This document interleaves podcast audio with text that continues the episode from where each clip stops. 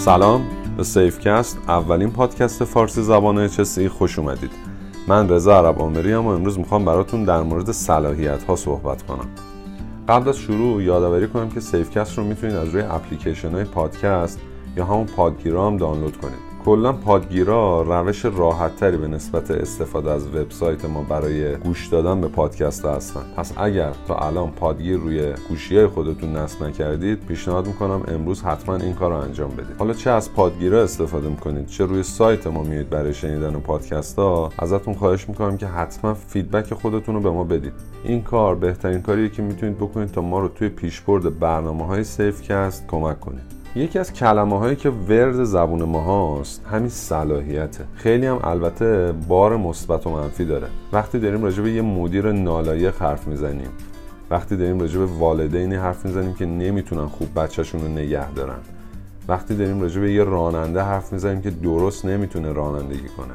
همش میگیم طرف زی صلاح نیست به صلاحیتشو نداره. یا برعکس وقتی داریم در مورد کسایی حرف می‌زنیم که از نظر ما هم لایق یک کاریه هم توانایی انجامشو داره. اصولا میگیم طرف زی صلاحه یا صلاحیت انجام این کار رو داره. اما این واژه اصولا توی زبان محاوره و مکالمات روزمره زیاد دقیق استفاده نمیشه. یعنی اگه من از یکی که این واژه رو استفاده می‌کنه بپرسم خب از نظر شما صلاحیت توی فلان کار یا فلان شغل دقیقا چی اصولا جواب کاملی نمی‌تونه بهمون به بده. ببینید میگم جواب کاملی نمیده. نمیگم جواب درستی نمیده. چون از نظر بعضیا صلاحیت توی دانشه. از نظر بعضیا صلاحیت توی مهارته. بعضیا فکر می‌کنن صلاحیت یعنی تجربه و تخصص و کمتر پیش میاد.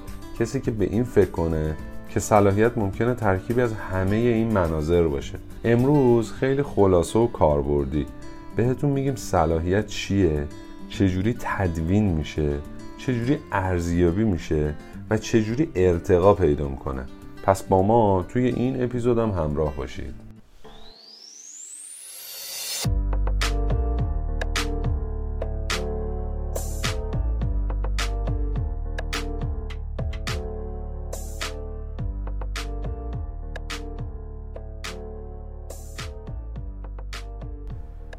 موضوع صلاحیت و پرورش افراد موضوعی که ارگانهای دولتی هم راجبش یه حرکتهایی زدن که البته از منظر مستندسازی و سند بیرون دادن خیلی هم خوبن.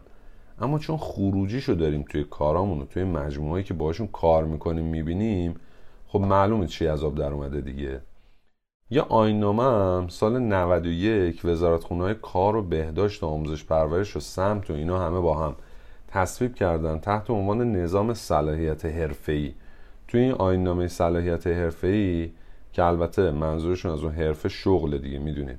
صلاحیت رو اینجوری تعریف کردن که مجموعه ای از شایستگی ها شامل دانش، مهارت، نگرش که به تناسب هر شغل یا حرفه تعیین و توسط فرد در فرآیندهای آموزشی و تجربی توی محیط کاری و جامعه کسب میشه و تبدیل به رفتار حرفه‌ای میشه. خب توی آینامه تصویب شد که هر کی می‌تونه با توجه به شاخصه و معیارایی که توی این آینامه تصویب شده به شرط داشتن شرایط کسب گواهینامه اون سطح که اون البته توی همین آینامه اومده دیگه بیاد و گواهینامه مربوط به خودشو بگیره. سوتو هم اینجوری تعریف شدن دیگه. مثلا کارگر ساده کارگر فنی استادکار فنی کارشناس حرفه‌ای مهندس خبره و اینجور چیزا. توی آینامه به مسائل خیلی کلی اشاره شده و وارد جزئیات هم نشده. البته اسناد تکمیلی داره به مرور زمان بهش اضافه میشه ولی بهتون گفتم چیزی که برای ما مهمه نتیجه یه کاره. همیشه وقتی داریم راجع به کاری صحبت می‌کنیم توی محیط کاری اون عمل کردی که انجام شده یه طرف ماجراست. اون چیزی که نتیجه کار بوده و ما داریم نتیجهش رو توی کارمون لمس می‌کنیم یه موضوع دیگه است. این نکته رو خیلی حواستون بهش باشه. البته اینم بگم جاهای مثل وزارت نفت هم یه کارهای خوبی انجام دادن و استانداردهای مشاغل و استانداردهای آموزشی رو تدوین کردن که البته خاص مشاغل خودشونه دیگه. کارهای جست و گریخته که الا ماشاءالله همه جای این کشور انجام میشه. با طرح طبقه مشاغل و محتوای اونم که قطعا آشنایی دارید دیگه بهش ورود نمی‌کنم. ولی در همین حد بدونید که توی طرح طبقه بندی مشاغل خیلی از شرکت ها وقتی ورود کنید و مواردی که تحت عنوان شرح وظایف نوشته شده رو یه بررسی بکنید می‌بینید چیزایی که نوشته شده اصولا هیچ ربطی به اون کسی که داره اونجا کار انجام میده نداره. البته که این طرحها در کنار طراحی درست نیاز به ضوابط اجرایی قوی هم دارن و متاسفانه اصولا ما چون توی ضوابط اجرایی خیلی مشکل داریم می‌تونم بگم که این طرحها هیچ وقت درست حسابی اجرایی نمیشن. یا اگه اجرایی میشن فقط در حد ظاهرسازی هن. یعنی کتابی که تحت عنوان طبقه بندی مشاغل تهیه میشه توی شرکت و سازمان میره توی کتابخونه و خاک می‌خوره تا وقتی که ورژن جدیدش بیاد. پس ما عملا از این موارد زیاد توی محیط کارمون استفاده نمی کنیم دقیقا چیزی که توی این موضوع واسه ما خیلی مهمه نتیجه است. یادتون راجع به شاخصه عمل کردی و نتیجه رو صحبت می‌کردیم دیگه. گفتیم هزار صفحه سندم تهیه کنی میشه عمل کرد. نتیجه اون عمل کرده چیه؟ یا چی باشه برای ما خوبه؟ ما برای صلاحیت تا دلتون بخواد تو کشورمون سند داریم. ولی باز می‌بینیم 80 درصد آدما روی سمت یا پستی نشستن که دقیقا هیچ ربطی به صلاحیت های احتمالی که دارن نداره. تنها گروهی که واسهشون صلاحیت های خاصی تدوین نشده الان قشر محترم کارگرن که خب اونا تصادفا کار خودشون رو درست انجام میدن. چون نوع کار و شکل کار اصولا به نحویه که از پسش برمیان. اما وقتی سراغ گروه های مثل مدیرای عزیزمون میریم که براشون هزاران مدل صلاحیت هم نوشته شده می‌بینیم که خوشبختانه حتی خودشونم این سنده رو اصلا ندیدن. چه برسه به اینکه ازش خونده باشن. حالا اصلا کاری نداریم که به یک درصدش هم عمل نمیشه. شاید بهتر باشه قبل از اینکه بحث رو شروع کنیم یه سری بزنیم به استانداردها و تعریفایی که بلدیم و سعی کنیم تعریفایی که بلد هستیم و با چیزایی که توی استاندارد داره میگه یه وقفی بدیم و سعی کنیم تعریفامون رو یه مقدار استاندارد کنیم. تعریف اول خود صلاحیته. competence یا صلاحیت که competency هم بهش میگن توی استاندارد ISO 115 نسخه 2019 اینجوری تعریف شده. توانایی بکارگیری دانش و مهارت ها به منظور دستیابی به نتایج قابل انتظار. خب این یعنی اینکه بخوایم بدونیم صلاحیت چیه باید ببینیم دانش چیه و بعدش هم بدونیم مهارت چیه. مهارت یا اسکیل طبق تعریف ایزو 3401 نسخه 2018 چرا من اینا رو اینجوری میگم؟ به خاطر اینکه وقتی پادکست ها بیرون میاد خیلی واسهشون سوال میشه که این تعریفی که گفتی از کجا آوردی؟ خیلی هم از من سوال می‌کنن. توی پادکست اول تعریفایی آوردیم که منابعش به صورت شفاف گفته نشد. خیلی از من سوال کردن که آقا مثلا این تعریفش کجاست؟ من سعی می‌کنم هر تعریفی که میگم تا اونجایی که راه داشته باشه رفرنسش هم به شما اعلام کنم تا بدونید از چه رفرنسی دارم این تعریف رو میگم. خب برگردیم به موضوع. مهارت طبق تعریف ایزو 3401 میشه ظرفیت های آموخته شده یا ظرفیت هایی که یک نفر از طریق آموزه های مختلف به دست آورده تا یک کار رو با سطح انتظار مشخصی انجام بده. دانش یا نالج هم اینجوری تعریف شده. دارایی سازمان یا فرد که امکان تصمیم گیری و اقدامات موثر رو توی محیط مورد نظر فراهم می‌کنه. خب تعریف صلاحیت چی بود؟ توانایی بکارگیری دانش و مهارت ها دیگه به منظور دستیابی به نتایج قابل انتظار. شما الان هم دانش رو می‌شناسی هم مهارت رو.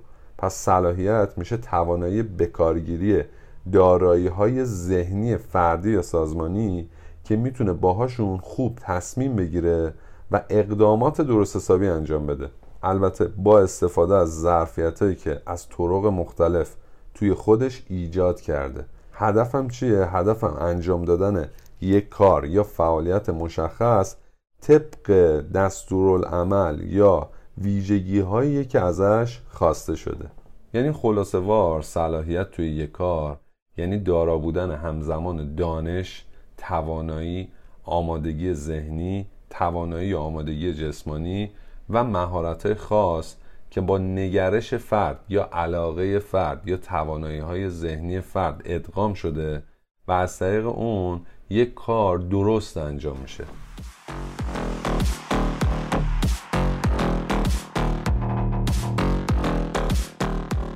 خب همونطور که گفتیم ما قرار توی این اپیزود مشخص کنیم که چجوری باید صلاحیت های هر شغل رو تعیین کنیم و بعدش چجوری ببینیم فرد اون صلاحیت رو داره یا نداره و در نهایت چیکار کنیم که صلاحیت های فردی رو ارتقا بدیم یا حداقل حفظش کنیم.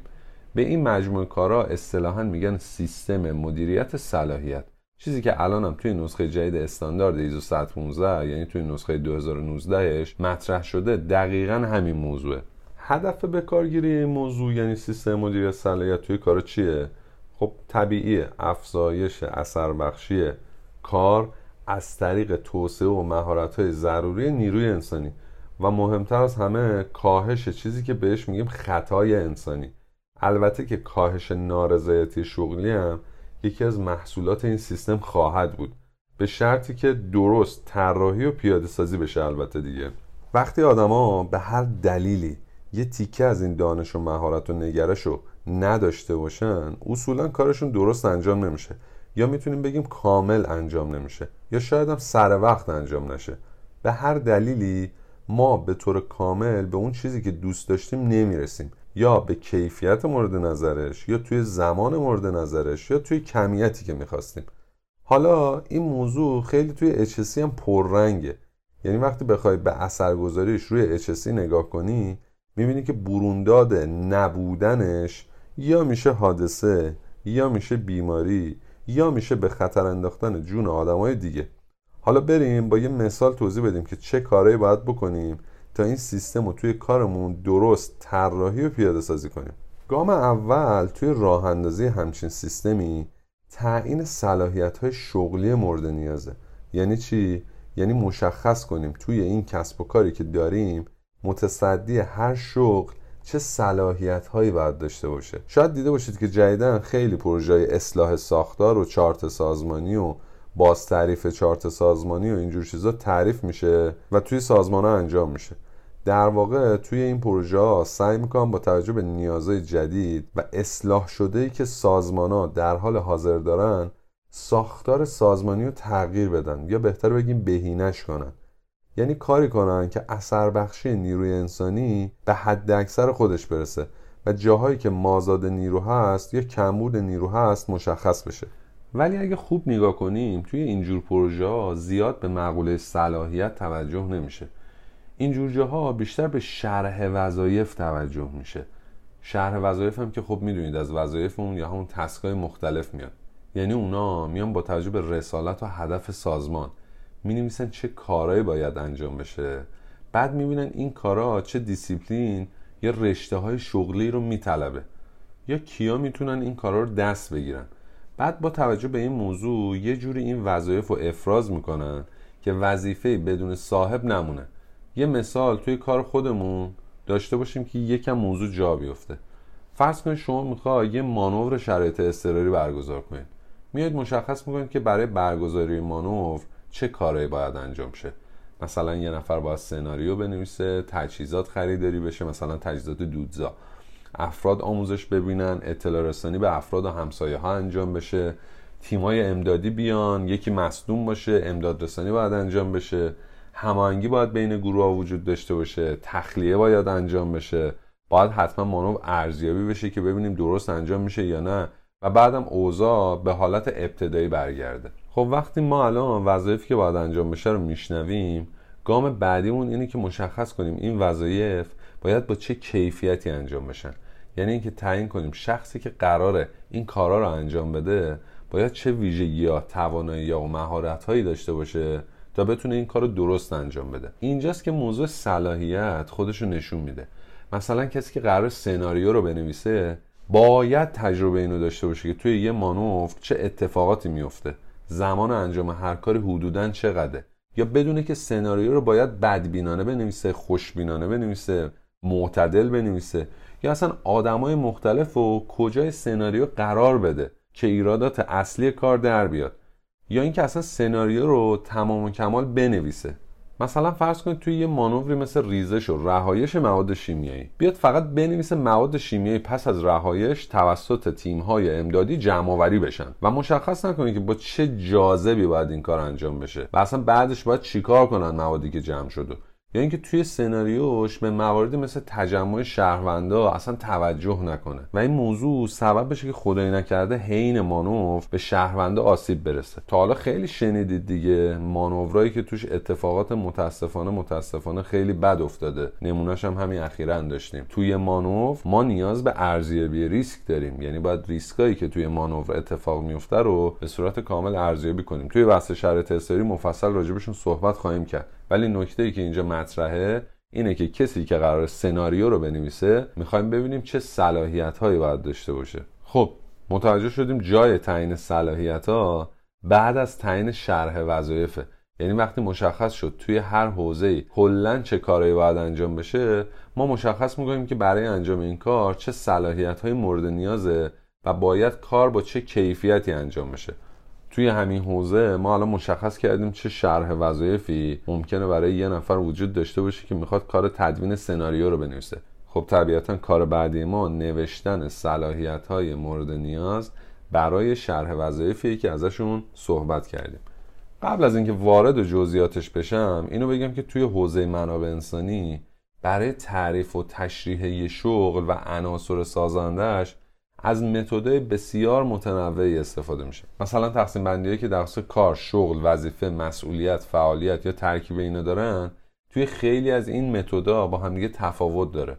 ما نمی‌خوایم الان وارد این جزئیات بشیم و سر وقت با یه کارشناس حرفه‌ای منابع انسانی راجع به این موضوعات حرف می‌زنیم. اینجا به این شکل نظر می‌گیریم که هر شغلی یه سری وظیفه واسه انجام دادن داره و هر وظیفه هم تشکیل شده از یه سری فعالیت. مثلا برای شغل افسر ایمنی. یه وظیفه مثل نظارت روی کار جرثقیلا داریم. یه وظیفه مثل تکمیل چکلیستا داریم. یه وظیفه مثل بازرسی های روزانه داریم. وظایف مختلفی ما برای یک افسر ایمنی ممکنه داشته باشیم. ولی اگه بخوایم روی موضوع focus کنیم میگیم آقا وظیفه ای مثل نظارت روی کار جرثقیلا رو جدا می‌کنیم و روش حرف می‌زنیم. پس شغلی که ما داریم افسر ایمنیه. وظیفه‌ای که داریم ازش صحبت می‌کنیم نظارت روی موارد ایمنی جرثقیله. برای این وظیفه چه صلاحیت های مورد نیازه؟ از کجا باید تشخیصشون بدیم اینا رو؟ روش ها و ابزارهایی که برای تدوین صلاحیت های مورد نیاز استفاده میشن خیلی متنوعن. ما به چند تاشون اشاره می‌کنیم.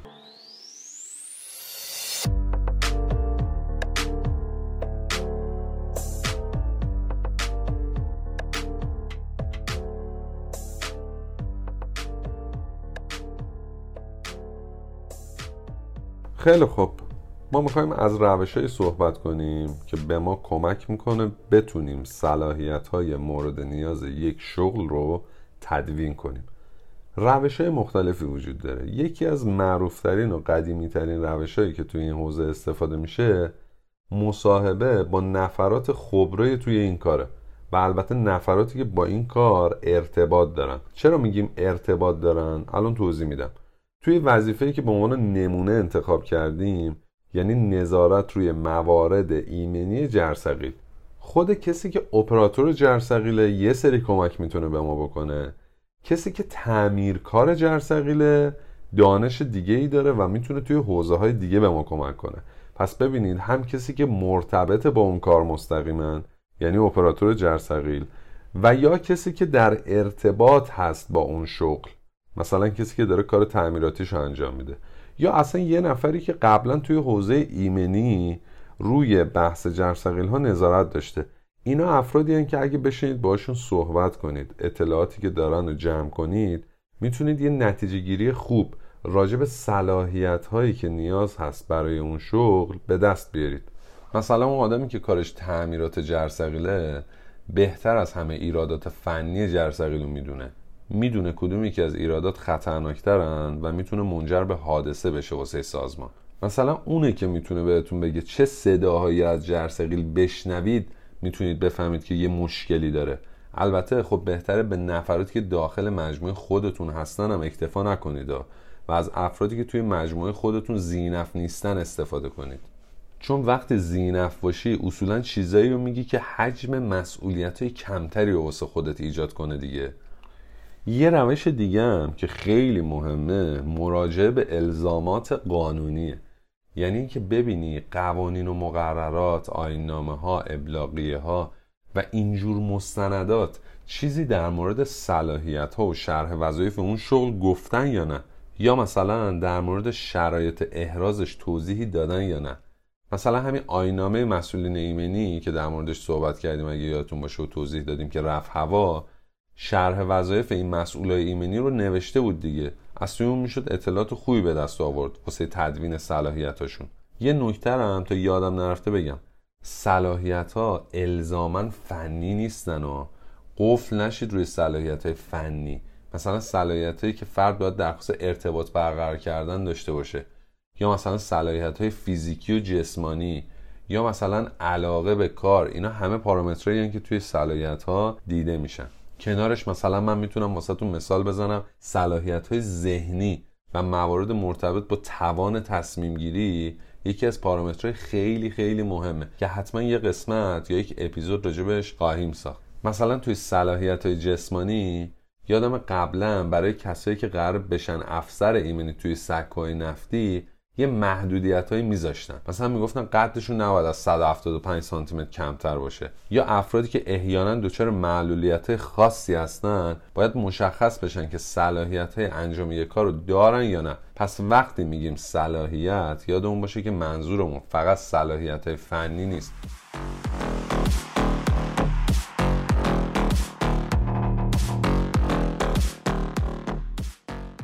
توی خیلی از کتابا صلاحیت ها رو تشکیل شده از چهار تا element می‌دونن. یک skill یا مهارت ها دو experience یا تجربه ها سه knowledge یا دانش. و چهار attitude یا همون نگرش. چیزی که مهمه اینه که ما بتونیم درست از این موارد استفاده کنیم. و الا ممکنه توی یک محیط کاری شما وارد بشی و در مورد اون کار اصلا آموزش ندیده باشی. توی دوره های مختلف کاریت توی مهارت های شخصی خودت شرایط جوری پیش رفته باشه که راجع به اون مطلب بدونی. یعنی قرار نیست حتما راجع به یه موضوع آموزش دیده باشی تا ما بگیم راجع به اون موضوع زی صلاحی. نه. ممکنه تمام چیزهایی که توی محیط کار شما توی سنوات گذشته توی شرکت و سازمان های مختلف براتون به شکل تجربه در اومده باشه کفایت کنه. نیازی نباشه که حتما توی اون حوزه آموزش خاصی دیده باشید. چون خیلی ها فکر می‌کنن وقتی میگیم یه نفر توی این حوزه زی صلاحه یعنی اینکه حتما باید سر کلاس آموزشی اون موضوع هم نشسته باشه. نه تعریف صلاحیت این نیست. شما باید یک بالانس درست حسابی ایجاد کنی بین همون چهار پارامتری که گفتم یعنی مهارت ها تجربه ها دانش و نگرش. این بالانس هر زمان ایجاد شد توی اون کاری که مد نظرتونه یعنی اینکه اون نفر یا فرد صلاحیت انجام اون کار رو داره. روش بعدی تعیین صلاحیت هم بنچمارک کردن یا همون بهینه کاویه. یعنی الگو برداری از مشاغلی که کارهای مشابه دارن یا شرکت که برای کارهای مورد نظر شما صلاحیت ها رو تدوین کردن. حالا جدا از شرکت ها بعض وقتا می‌تونید به همون صلاحیت های حرفه که سازمان فنی حرفه هم نوشته مراجعه کنید و از اطلاعاتش استفاده کنید. اونت هم جلوتر بهتون معرفی می‌کنیم که یکی از ابزارهایی که اینجا می‌تونه استفاده بشه. موضوع بعدی استفاده از پرسشنامه های تحلیل مشاغله. یعنی پرسشنامه ها با طرح یه سری سوال طبقه بندی شده زیر و روی شغل رو در میارن. پرسشنامه های مثل PAQ اینجور جا به دردتون می‌خوره. این روش PAQ یکی از روش های تجزیه و تحلیل شغله که میاد اجزای کار رو توی 6 تا حوزه تقسیم می‌کنه. ورودی های اطلاعاتی، فراینده ذهنی، خروجی های کار، ارتباطات، محتوای شغل و سایر ویژگی شغل از طریق پرسشنامه های مختلف تحلیل میشن. مثلا اینجوری سوالا طرح میشه. این شغل چه ارتباطی با بقیه شغلا داره؟ وقتی شرایط خاص ایجاد میشه چه جوری ارتباط با سایر افراد برقرار میشه؟ چه اطلاعاتی واسه این کار لازم هست؟ چه دانشی برای انجام این کار لازمه؟ آیا نفر باید مدرک تحصیلی خاصی داشته باشه؟ تمام این سوالات ما رو می‌بره به سمتی که بتونیم از روی پاسخ دادن به این سوالات صلاحیت های مورد نیاز رو برای اون شغل خاص به دست بیاریم. یه روش خیلی مهم واسه تعیین صلاحیت های مورد نیاز یه شغل انجام ارزیابی ریسک برای اون شغله. داریم در مورد صلاحیت ها حرف می‌زنیم دیگه. قرار ببینیم طرف توی یه شغل یا واسه انجام یه کار چه دانش و مهارتی باید داشته باشه؟ خب ارزیابی ریسک اون شغل چه کمکی می‌تونه به ما بکنه؟ کمک می‌کنه ببینیم چه خطراتی اون نفر رو تهدید می‌کنه و برای اینکه از اون خطرات دور باشه چه کارایی رو باید انجام بده چه کارایی رو نباید انجام بده چه چیزایی رو بدونه و واسه انجام چه کارایی مهارت داشته باشه. مثلا توی مثال اون که نظارت روی عمل کرده جرثقیل بود به این چیزا می‌رسیم. طرف باید با علائم و نشونه هایی که بین اپراتور جرثقیل و علامت دهنده ها رد و بدل میشه آشنایی داشته باشه. با محدوده های کاری مجاز آشنا باشه و بدونه که زمانی که جرثقیل داره کار می‌کنه وارد محدوده های غیر مجاز باید بشه یا نباید بشه. اگه کار بازرسی چشمی انجام میده با تجهیزات حفاظت فردی اون کار آشنا باشه. مثلا بدونه واسه تست پارگی بوکسل از چه دستکشی باید استفاده کنه تا دستش زخمی نشه. و هزار تا مثال این شکلی. کلا ارزیابی ریسک روش خیلی کاربردی واسه تعیین صلاحیت های مورد نیاز یه شغله. مثلا توی ارزیابی ریسکتون به این موضوع رسیدید که شرایط اضطراری برای اون شغل خیلی محتمله. یکی از صلاحیت های اون شغل میشه مهارت که فرد باید برای مدیریت شرایط اضطراری مورد نظر اون شغل داشته باشه. یا مثلا فرض کنید توی ارزیابی ریسک یه شغل رسیدید به اینکه خطای انسانی توی این شغل تبعات خیلی زیادی داره. واسه همین کسی که برای این شغل انتخاب میشه نباید آدم ریسک پذیری باشه و توی صلاحیتاش حتما باید به این موضوع اشاره کنید. همه هم می‌دونیم که یکی از معروفترین روش های شناسایی ریسکای یه شغل JSA یا همون JHA دیگه. که البته باید بگم این روش همچین کار خاصی انجام نمیده. در واقع شغل رو ما توی این روش میش کنیم به اجزای تشکیل دهندش. بعد هر کدوم رو آنالیز می‌کنیم که چه خطراتی ممکنه داشته باشه و ما باید براشون چیکار کنیم دیگه. حالا توی اپیزود ریسک راجع به JHA حتما حرف می‌زنیم. مورد بعدی استفاده از سامانه های مثل اونته اونت یا Occupational Information Network یه شبکه است که تقریبا کاملترین و بهترین بانک اطلاعاتی مشاغله و پایگاه داده ای داره که صدها شغل استاندارد شده و توصیف هر کدوم از این شغلها داخلش اومده. اونت در واقع یه ابزار آنلاین توی فضای مجازیه که برای مشاهده اطلاعات و جستجوی مشاغل استفاده میشه. مهمترین ویژگی که توی اونت می‌بینید اینا یک دسترسی به جزئیات هزاران شغل یعنی حجم بسیار بالایی از مشاغلی که در حال حاضر توی دنیا وجود دارن داخل اونت وجود داره. دو دسترسی رایگان به مدل و پرسشنامه های تحلیل شغل. خیلی از پرسشنامه هایی که روایی و پایایشون تایید شده و نهایی شدن داخل اونت وجود دارن. سه امکان مقایسه بین مشاغل مختلف. ابزاریه که اونت در اختیار شما قرار داده که بتونید مشاغل مختلف رو از نظر شرح وظایف با همدیگه مقایسه کنید. و آخر از همه انتباق دادن شغلا با سیستم استاندارد کدگذاری مشاغل یا SOC که در واقع همون Standard Occupational Classification هست. واسه اینکه به این داده ها دسترسی پیدا کنید کافی اونت سنتر رو توی گوگل search کنید یا وارد سایت onetcenter.org بشید. البته دسترسی های داخلی هم برای این سایت ها وجود داره که تفاوت چندانی هم با سایت اصلی ندارن.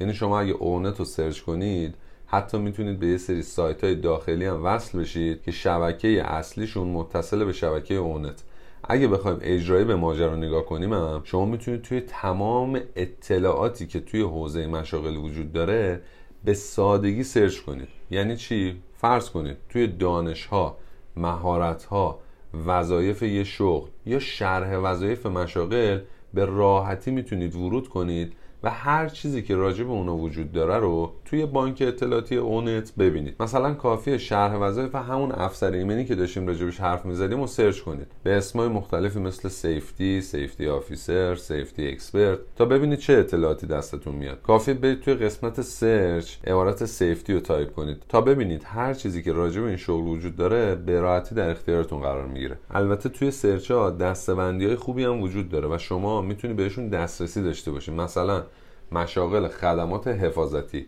مشاغل ویژه نظامی مشاغل حوزه رستوران و قص الهازا برای مثال وقتی توی طبقه بندی استاندارد مشاغل یا همون اسوسی برید و مشاغل حوزه خدمات حفاظتی رو انتخاب کنید با گزینه‌های مثل آتش نشانا، کارشناسای ایمنی و موارد اینچنینی برخورد می‌کنید. که اگه مایل باشید می‌تونید جزئیات صلاحیت های مورد نیاز هر کدومشون رو با یک کلیک روشون مشاهده کنید.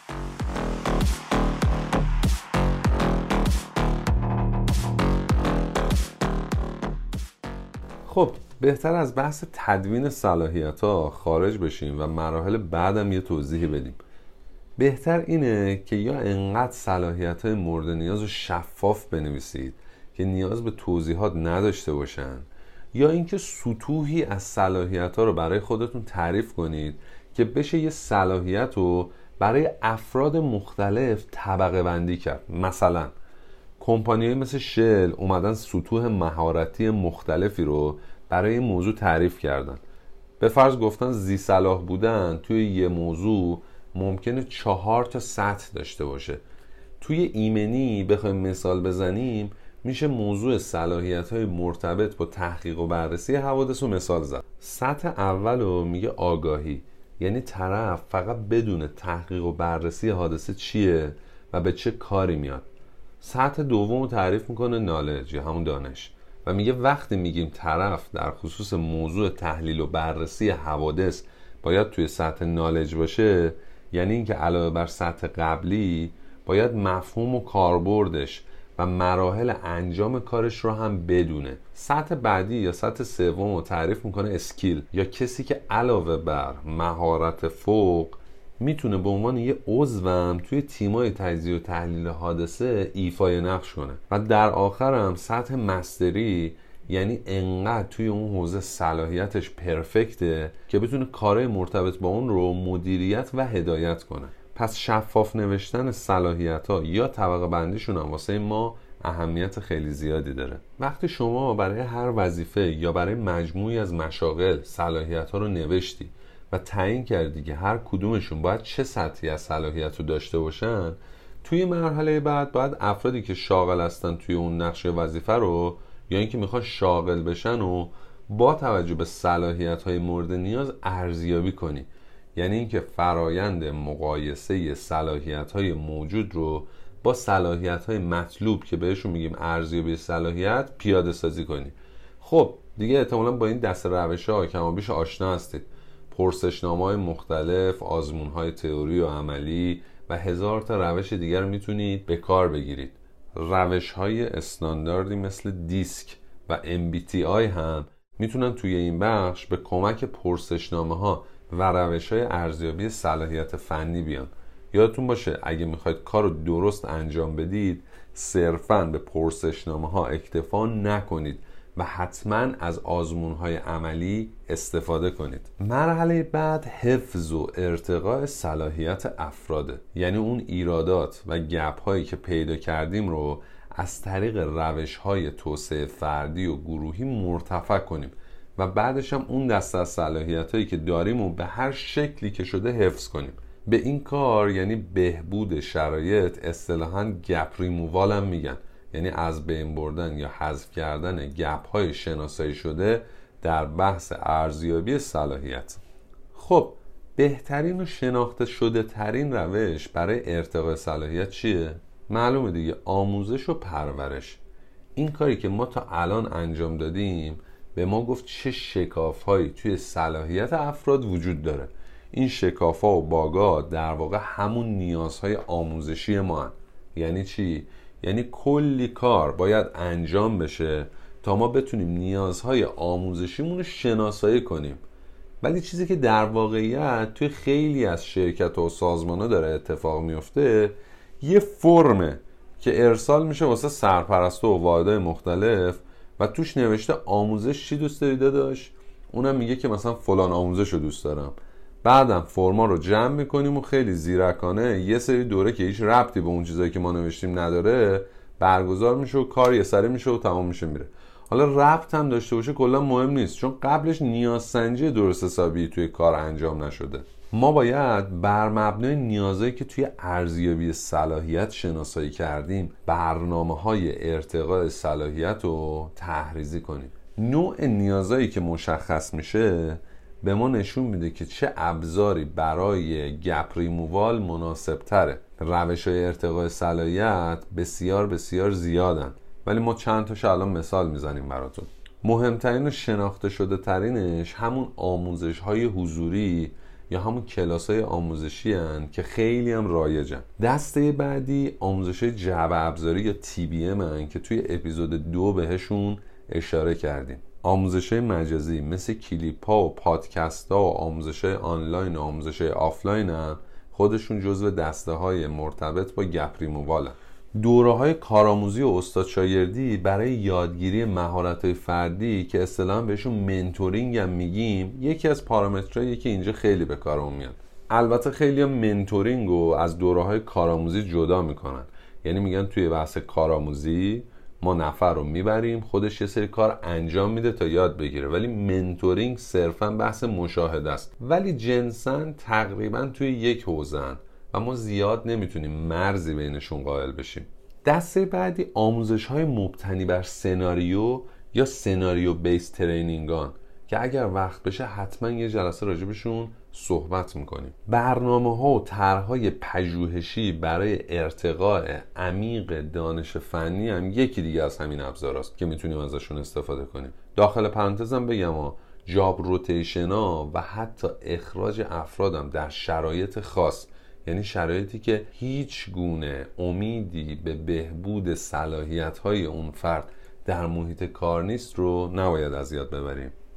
اگه بخوایم توی محیط کار به ماجرا نگاه کنیم و یه مثال بزنیم برای همین آموزش افسرای ایمنی که راجبشون صحبت کردیم توی بحث جرسقیل هیچ روشی بهتر از آموزش های کارآموزی و اوستاشاگردی نیست. اینکه طرف یک ساعت وایس جلوی جرسقیل و کنار یه استادکار آموزش ببینه صدها برابر دوره های آموزشی تئوری و کارگاه های آموزشی براش مفیدتر و ارزشمندتره. یه نکته مهمم اینه که یه سری از موارد خیلی مهم مرتبط با صلاحیت ها مثل توانایی های ذهنی و نگرش افراد فقط توی آزمون ها و جلسات حضوری و عملی مشخص میشه. مثلا فرض کنید کسی که قرار بخشی از کاش توی ارتفاع باشه و فوبیای ارتفاع داره. این آدم رو نمی‌تونید از طریق آزمون های تئوری بسنجید یا این نفر رو نمی‌تونید از طریق پرسشنامه ها ارزیابی کنید. چرا نمی‌تونید از طریق پرسشنامه ها ارزیابی کنید؟ به علت اینکه افراد زمانی که وارد یک محیط کار میشن برای آزمون یا برای استخدام اصولا چیزی که توی پرسشنامه ها یا خود اظهاری ها می نویسن برابری نمی‌کنه با اون چیزی که هستن. ما اصولا روی متدهای خود اظهاری مشکل داریم. یعنی بیشتر نفر دنبال اینه که گزینه بهتر رو انتخاب کنه تا گزینه واقعی. پس نمی‌تونیم روی این حوزه ها زیاد مانور بدیم. از این مثال زیاد میشه زد. مثلا کسی که قرار بخشی از کارش فیزیکی باشه ولی توانایی انجام اون کار رو به لحاظ فیزیکی واقعا نداشته باشه. اینا جنسایی از توانایی هن که غالبا اکتسابی هم نیستن. یعنی این ابیلیتی ها رو حتما توی صلاحیتاتون باید لحاظ کنید. شاید یه نفر یه جور ناتوانی خاص داشته باشه.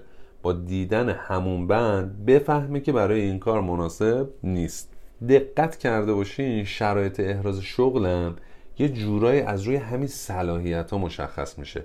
یعنی تا شما ندونی که یه نفر برای یه شغل چه صلاحیت باید داشته باشه نمی‌تونی برای شرایط احراز تعیین کنی.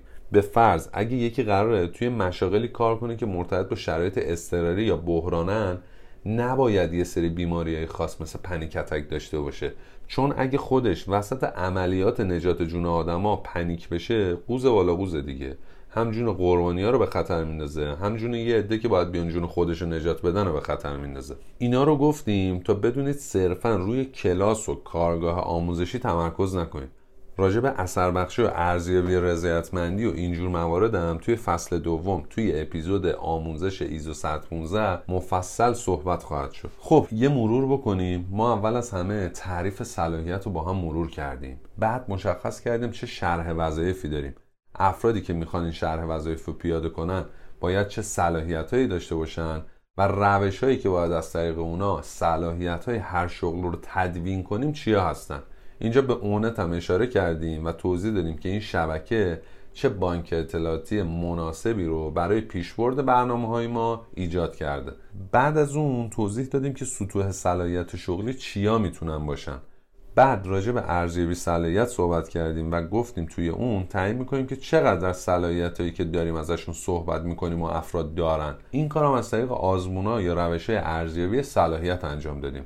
بعد از اونم میریم سراغ روش ارتقاء صلاحیت و حفظ صلاحیت و همون گپ بالا این مراحل به صورت شسته و رفته چارچوبی واسه ما فراهم می‌کنه تا ببینیم چه صلاحیت هایی باید داشته باشیم و در حال حاضر چه صلاحیت هایی رو داریم. بعد از اون میریم سراغ همین روش های گپ ریمووال که بسیار جای صحبت دارن. ما مفصل راجع به موضوعات مرتبط با آموزش به خصوص بحثی تحت عنوان آموزش مبتنی بر صلاحیت صحبت خواهیم کرد توی اپیزودهای بعدی. یه نکته خیلی مهمم که همینجا بهش اشاره کنیم موضوع آموزش بزرگسالانه. ادالتس لرنینگ یا یادگیری های بزرگسالان و مهارت هایی که یک استاد یا مدرس باید داشته باشه تا بتونه از طریق اونا افرادی که توی محیط کار هستن و اکثرا در رنج بزرگسالن آموزش بده و بیشترین بهرهوری رو از این آموزش داشته باشه.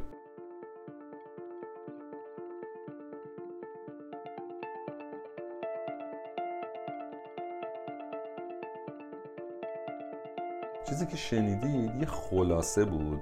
از موضوع صلاحیت ها موضوع موضوع مهم و عمیقیه. حتما توی اپیزودهای بعد راجع به پارامترهایی که گفتیم هم صحبت خواهیم کرد. مرسی که به ما گوش کردید. بهترین راه حمایت از ما معرفی سیفکست به دوستا و همکاراتونه. منتظر اپیزودهای بعدی ما باشید. ما هم منتظریم تا مثل همیشه با نظرات و پیشنهاداتون ما رو توی بهتر کردن خدماتی که داریم بهتون ارائه میدیم همراهی کنید.